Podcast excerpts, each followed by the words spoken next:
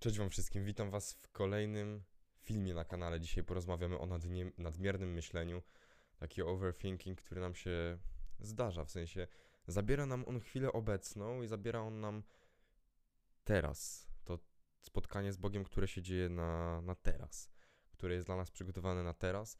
I dlatego opowiem Wam trochę więcej o tym. E, może Wam to nie pomoże, ale, ale może bardziej zrozumiecie, co, co Wam się dzieje, co, co tracicie i może spróbujecie z tym zawalczyć, bo, bo mimo tego, że ciężko, to myślę, że, że warto walczyć o to, żeby żyć teraz, a nie żyć przyszłością czy przeszłością. Także po prostu zapraszam do oglądania. Rozumiejcie chwilę obecną, pisał święty Paweł w liście do Rzymian. Hmm. Chrześcijanin, który żyje przeszłością, która do niego nie należy. Przeszłość to jest już to, co było. No myślę, że każdy z Was to wie, ale jeśli żyjesz tym, co było, tracisz chwilę obecną. Jeśli żyjesz tym, co będzie, poddajesz się trochę. Hmm, jakbyś, jakbyś nie ufał Bogu, bo filozofujesz to, co może przyjść, to, co może być później, i zabierasz sobie tą chwilę obecną spotkania z Bogiem. Tradycja Kościoła zawsze mówi, że, chwil, że spotkanie z Bogiem dzieje się albo na przestrzeni teraz, chwili aktualnej, albo już w trakcie śmierci. To powtarzamy też na różańcu. Módl się za nami teraz i w godzinę śmierci naszej amen.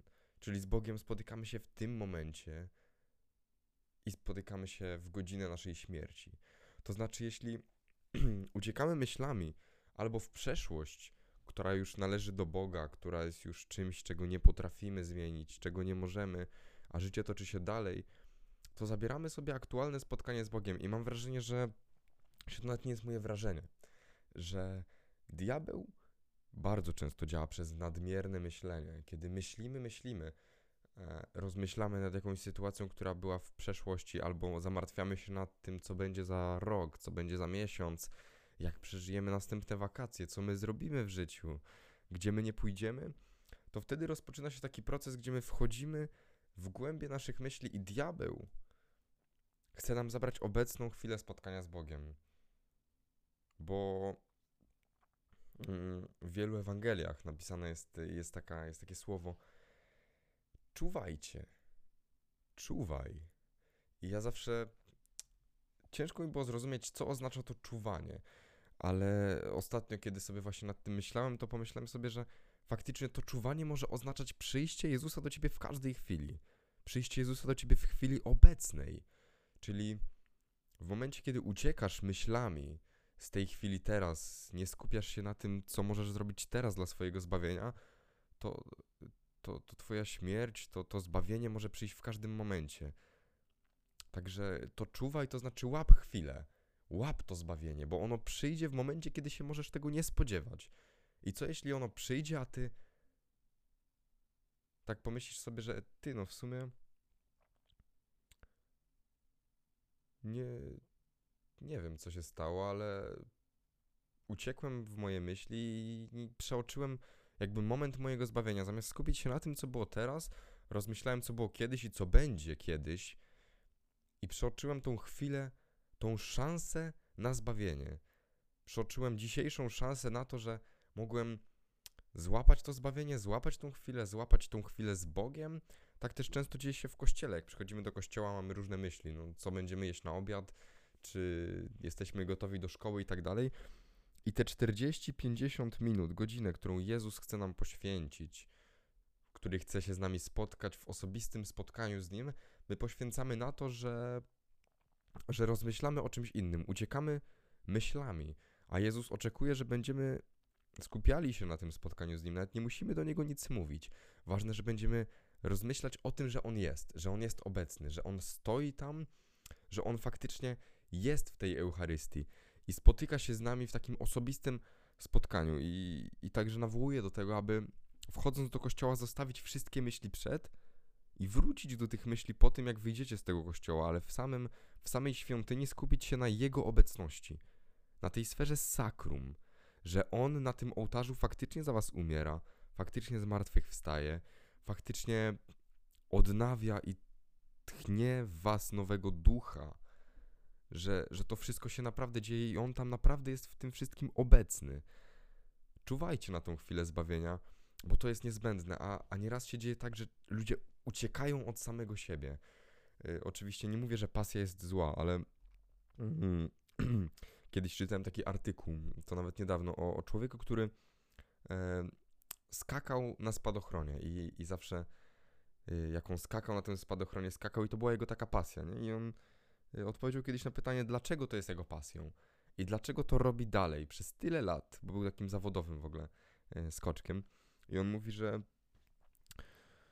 że on to robi dlatego, żeby na chwilę odciąć swoje myślenie, żeby na chwilę przestać myśleć o sobie, żeby na chwilę przestać rozmyślać o tym wszystkim.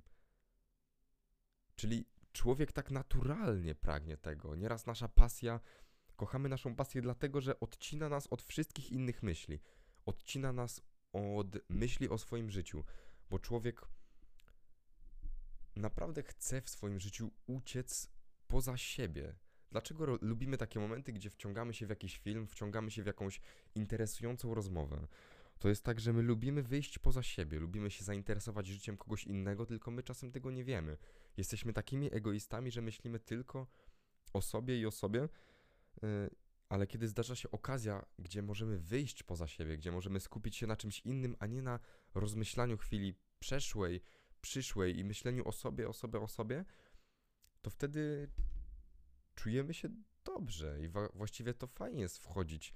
Lubimy, nie wiem, czy tańczyć, czy grać w piłkę, czy właśnie skakać na spadochronie, cokolwiek, żeby wyjść na chwilę poza swoje myślenie, poza to nadmierne myślenie, które nas bardzo często dotyka. Także takie nawołanie dla Was, żebyście czuwali. Czuwali na chwilę obecną, bo Wasze spotkanie z Bogiem dzieje się na przestrzeni chwili aktualnej. Czyli ono jest teraz. Ty teraz spotykasz Boga. I abyś zaufał mu, że twoja przyszłość jest w jego rękach, że jest pod kontrolą, a przeszłość, przeszłość i przyszłość do ciebie nie należy. Należy do Boga. Także mm, o, tym, o tym nadmiernym myśleniu będzie też oddzielny podcast z, z takim psychologiem katolickim. Także, yy, także po prostu czekajcie.